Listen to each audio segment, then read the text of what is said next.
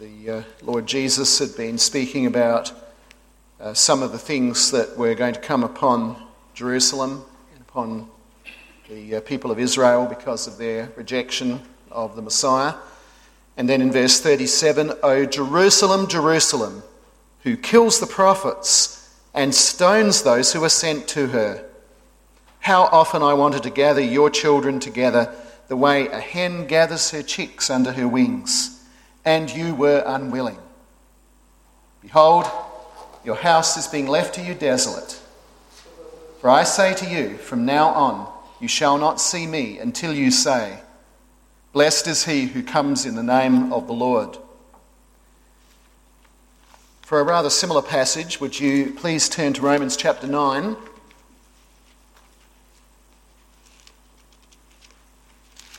Have two uh, shorter New Testament readings to go with our series in Micah, um, because both passages I'll be referring to in the sermon, and they're both relevant to what we'll be looking at with the uh, sermon this morning. Romans 9, I'll read verses 1 to 5. I am telling the truth in Christ. I'm not lying. My conscience bearing me witness in the Holy Spirit that I have great sorrow and unceasing grief in my heart. For I could wish that I myself were accursed, separated from Christ for the sake of my brethren, my kinsmen according to the flesh, who are Israelites, to whom belongs the adoption as sons, and the glory, and the covenants, and the giving of the law, and the temple service, and the promises, whose are the fathers, and from whom is the Christ according to the flesh, who is over all, God blessed forever. Amen.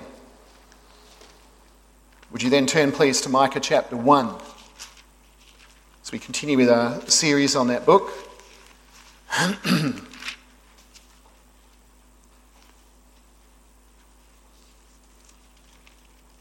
I'll read the whole chapter, but the text for the sermon this morning is uh, verses 8 to 16. We looked at the first seven verses previously, now from verses 8 to 16, but I'll start at verse 1. The word of the Lord which came to Micah of Moresheth in the days of Jotham, Ahaz, and Hezekiah, kings of Judah, which he saw concerning Samaria and Jerusalem. Hear, O peoples, all of you. Listen, O earth, and all it contains. And let the Lord God be a witness against you the Lord from his holy temple. For behold, the Lord is coming forth from his place. He will come down and tread on the high places of the earth. The mountains will melt under him, and the valleys will be split like wax before the fire, like water poured down a steep place. All this is for the rebellion of Jacob and for the sins of the house of Israel. What is the rebellion of Jacob? Is it not Samaria? What is the high place of Judah? Is it not Jerusalem? For I will make Samaria a heap of ruins in the open country, planting places for a vineyard. I will pour her stones down into the valley and will lay bare her foundations. All of her idols will be smashed. All of her, er, all of her earnings will be burned with fire. And all of her images I will make desolate for she collected them from a harlot's earnings, and to the earnings of a harlot they will return. Now, a text. Because of this, I must lament and wail. I must go barefoot and naked. I must make a lament like the jackals, and a mourning like the ostriches. For her wound is incurable. For it has come to Judah, it has reached the gate of my people, even to Jerusalem. Tell it not in Gath, weep not at all. At Beth Le'afra, roll yourself in the dust. Go on your way, inhabitant of Shaphir, in shameful nakedness. The inhabitant of Za'anan does not escape. The lamentation of Beth Ezel, he will take from you its support. For the inhabitant of Maroth becomes weak, waiting for good because a calamity has come down from the Lord to the gate of Jerusalem. Harness the chariot to the team of horses, O inhabitant of Lachish. She was the beginning of sin to the daughter of Zion, because in you were found the rebellious acts of Israel. Therefore, you will give parting gifts on behalf of Moresheth Gath. The houses of Achzib will become a deception to the kings of Israel. Moreover, I will bring on you the one who takes possession O inhabitant of Mareshah. The glory of Israel will enter Adullam. Make yourself bold and cut off your hair, because the children of your delight, because of the children of your delight. Extend your boldness like the eagle, for they will go from you into exile.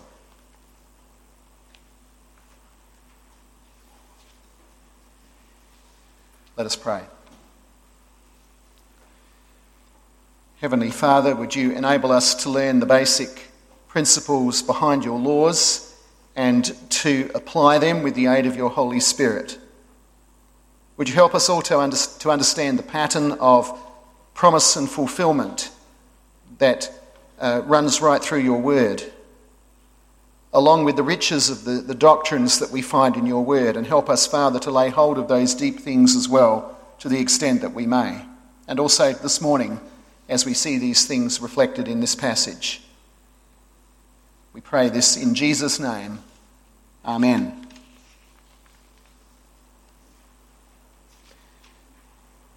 Covenant people of God, it's uh, not unusual for the prophets to move in their writings from warnings of destruction against uh, other nations around Israel, and then to, having done that, to hone in with a warning to God's own people.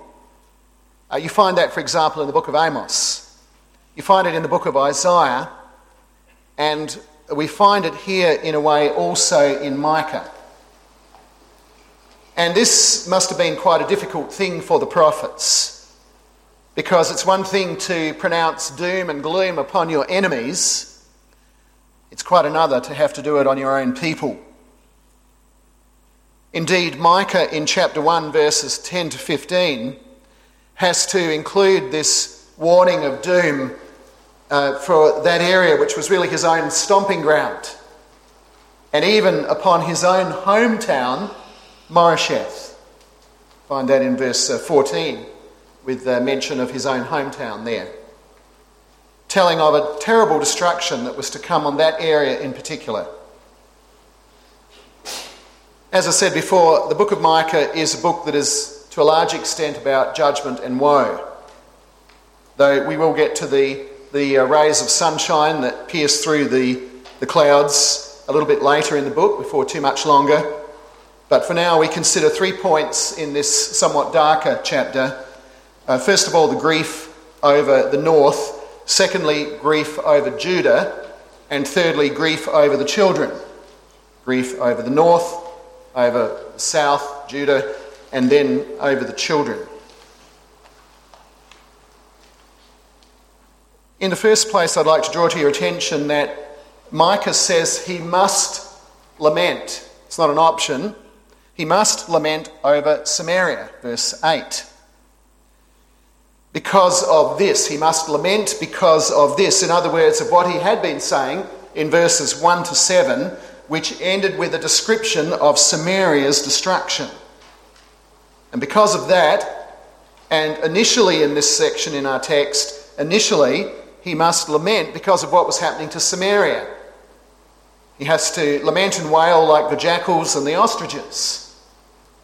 And uh, we may not be so familiar with the sounds those animals make uh, here in New Zealand, but uh, you can easily, easily uh, Google such things. If you've never heard a jackal or an ostrich make their noises, uh, jackals make a kind of creepy howling noise, and ostriches a combination of uh, screeches and a thrumming sort of thumping noise.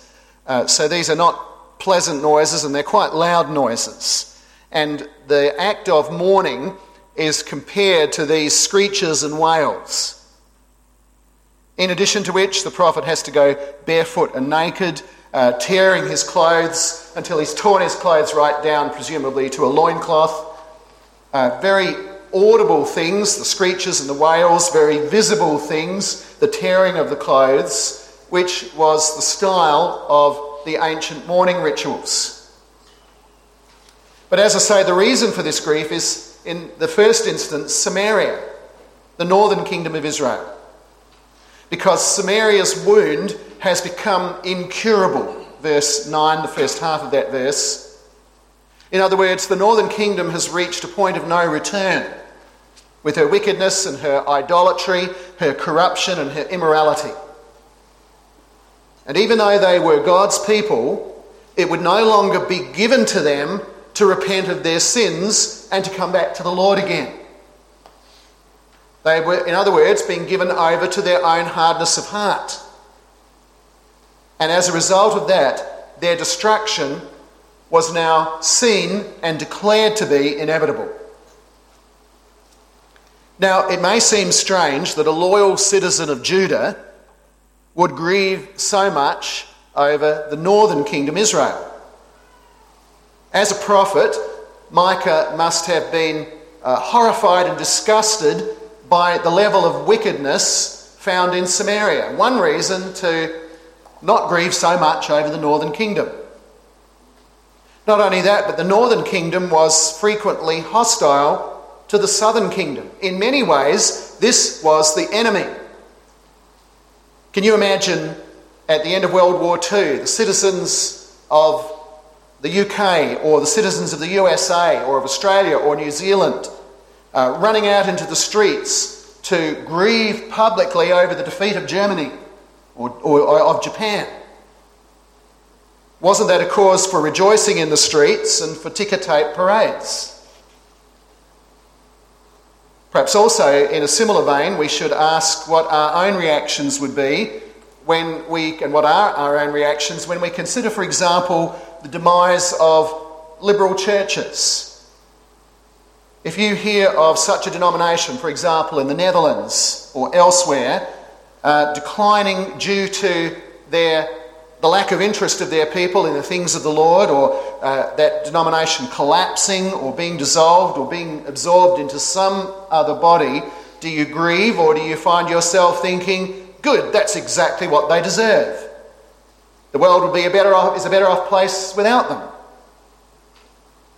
Or what about if you think of those uh, individual congregations or of individuals such as TV evangelists who, in some way, uh, fall for grace, fall from grace? Or even people in our own churches whom we perceive as bad influence.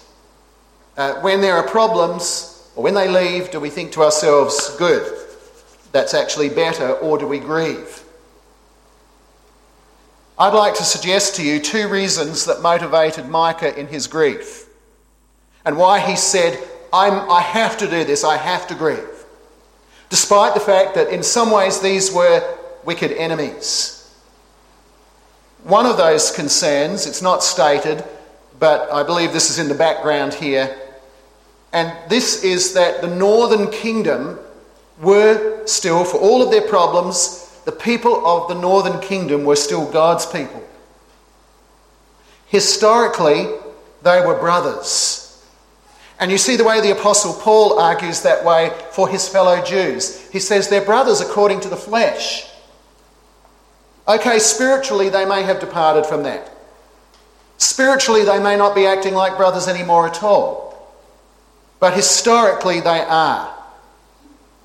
That's one reason. The other reason, and this is one that is definitely stated here, is the witness, the issue of the witness to the world. Verse 10. Micah alludes here to 2 Samuel 1, verse 20. Tell it not in Gath. He's alluding to what happened when David was grieving over the death of Saul, a man who had made himself David's enemy. But when he was killed, David grieved over him, as well as over Jonathan, as well over the large number of Israelites who had been killed uh, by the Philistines at that time.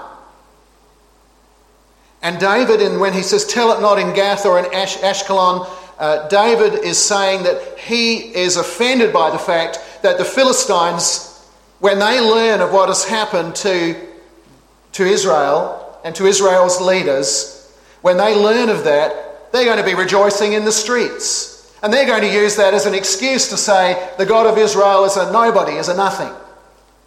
And David, with his concern for God's glory and his love for the people of God, for all their faults, does not want that to happen. And the same is true much today. Uh, when we find today people in the world, uh, they're so quick to rejoice over seeing a, a church leader fall from grace, or a church diminish and decline, a church being damaged in some way. They're so quick to rejoice over that.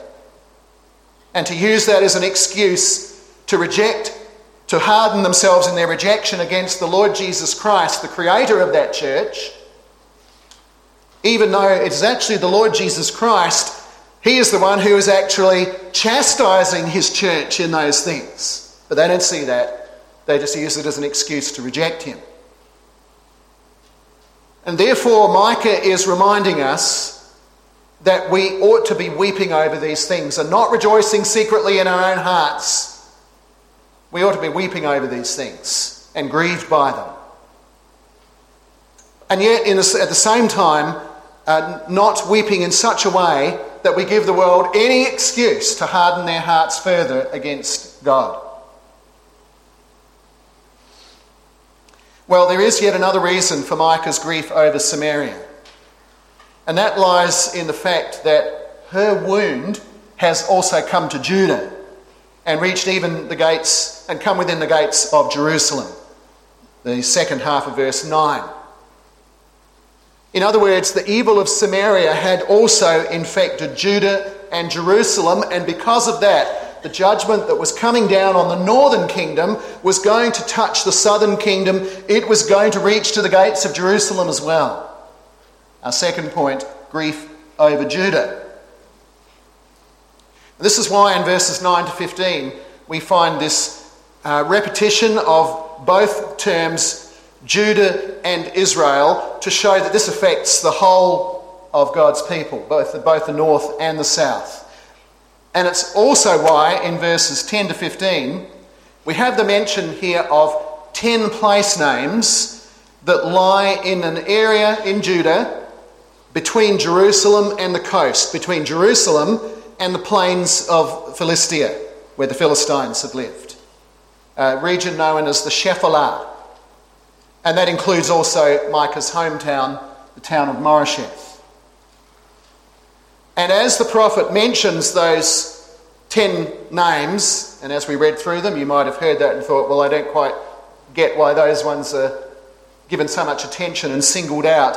But in the original language, there's actually a kind of play on words within, with each one of these towns, or with most of them, either a play on their history or a play on the sound of the word or a play, play on the meaning of the town name uh, in order to make it clear, not, not uh, playing on words or punning in any kind of amusing way, but a play on words and history and the sound of these things that is meant to drive home how completely devastating this destruction is that's going to approach the gates of Jerusalem when the Assyrians come, especially in the time of Sennacherib.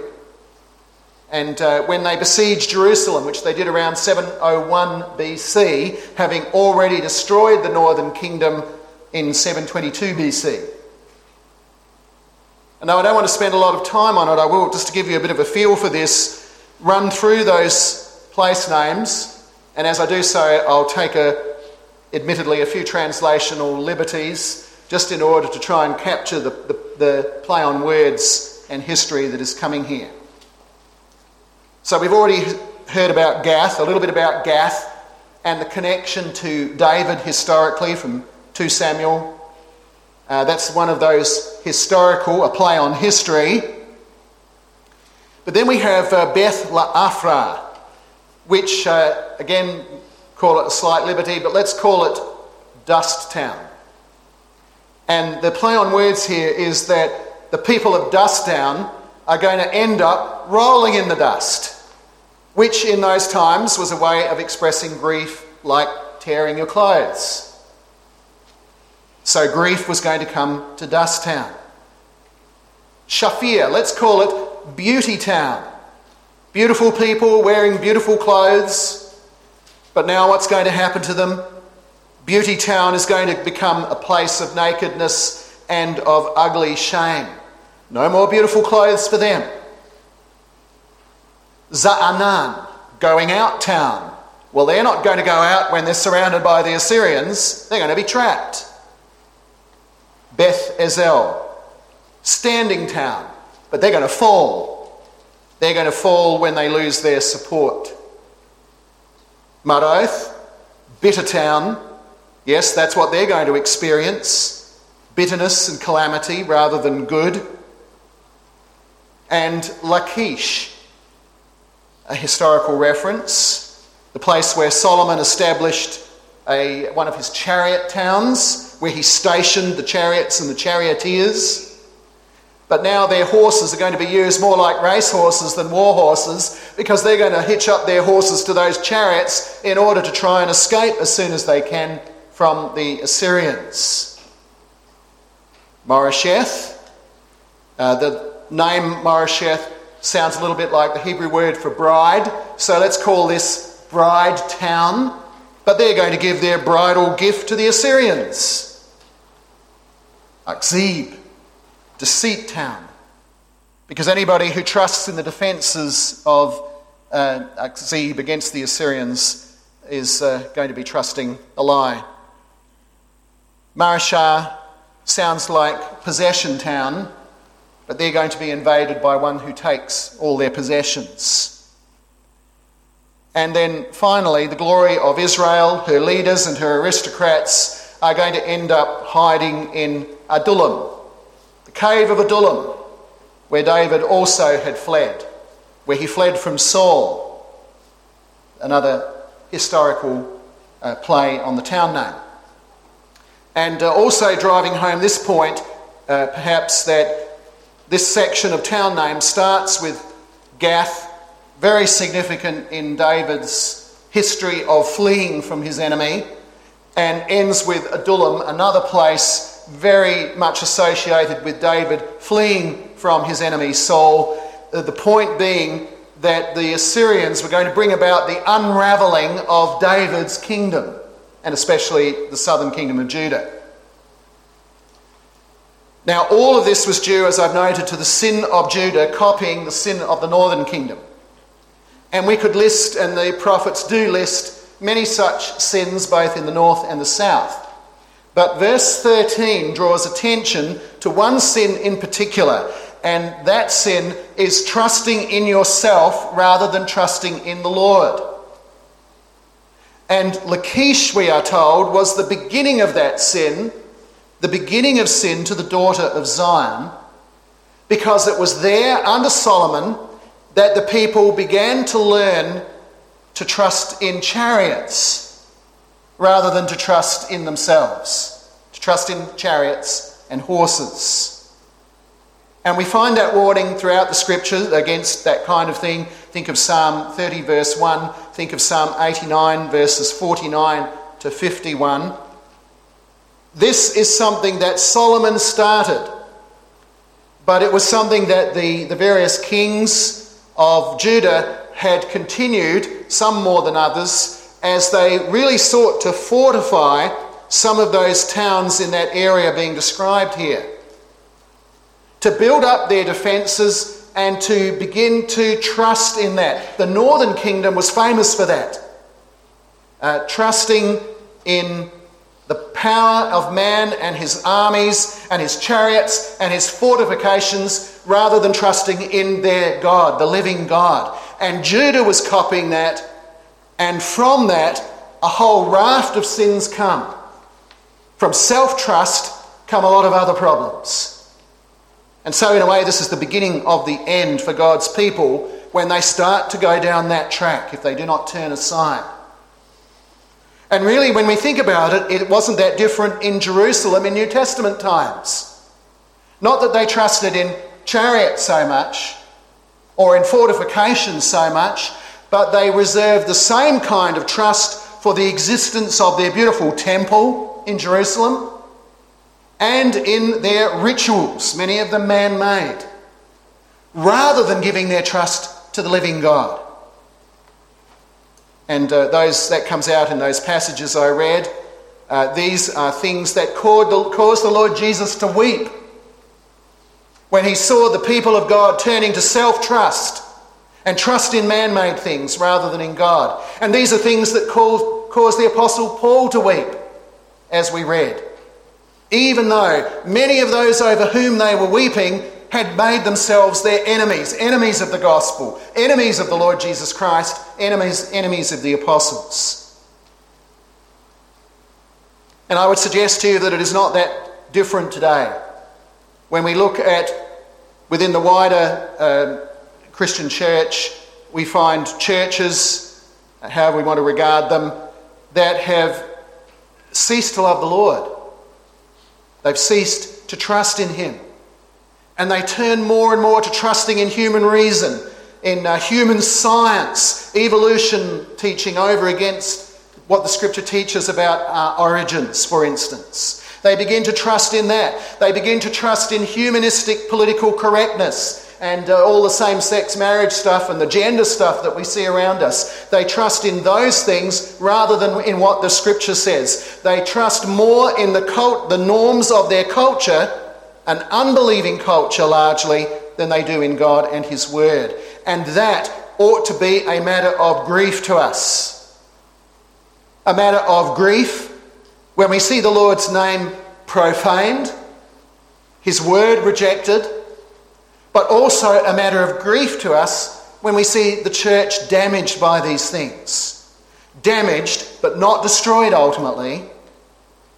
And a matter of grief when we see the world exulting over these things, giving them an excuse to exult over it. Uh, we ought to grieve even when it results, some of this, in opposition that comes against us when we try to be faithful. All of that is true, but let us also remember, and that is what comes out in this point about Judah, that we also look closer to home. And that we look at ourselves and examine ourselves constantly to see uh, what, if anything, we are letting through our own gates. Not just pointing fingers at others, but looking at how the world is influencing us as well. Well, in the third and the final place, I want to suggest yet another reason for the prophet's grief, and that is uh, the children, over the children. Children of your delight, verse 16.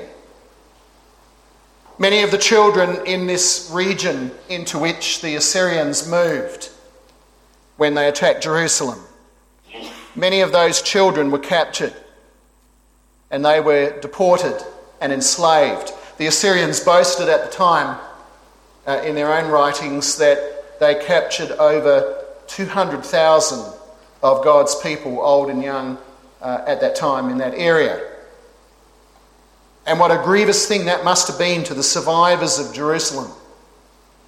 To know that the, the next generation had been decimated in that way.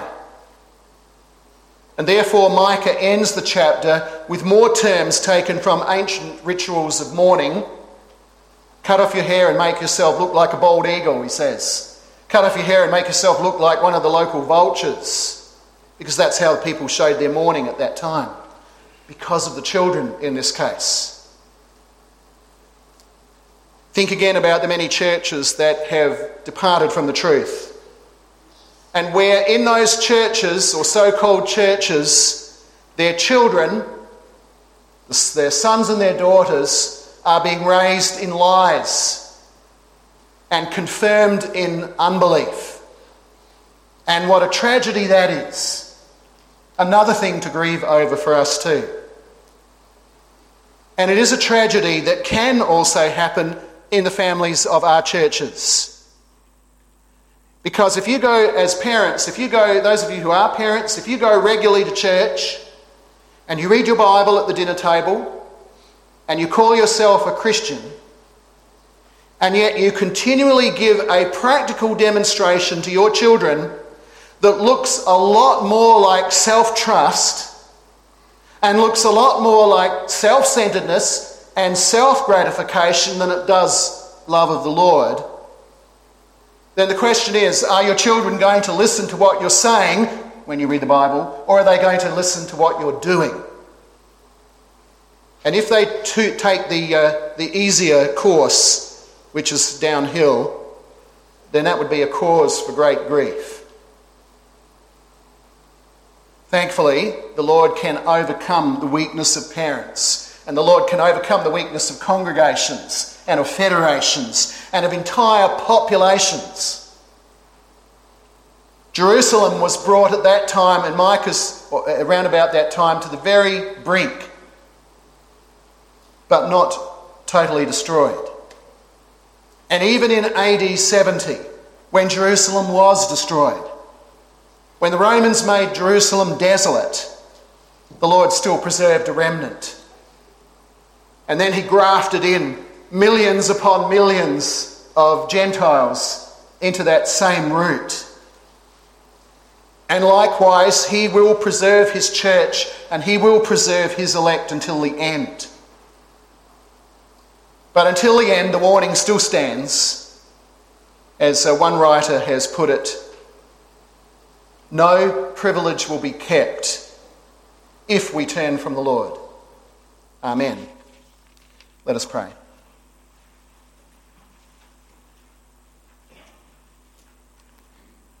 Heavenly Father, in your word there are so many accounts, so many warnings of what happens when your covenant people turn from you.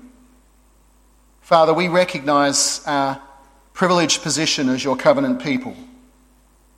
Help us to, evaluate, to, to value it above all other things that the world offers. Father, we thank you too for the pre- preservation of your church and that that preservation is assured. But Lord, do not let us take your mercy and your kindness for granted.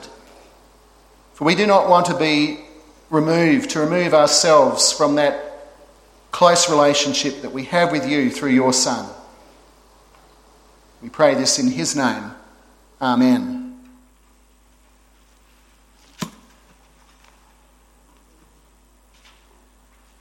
We've seen this uh, example here of the misery that sin brings.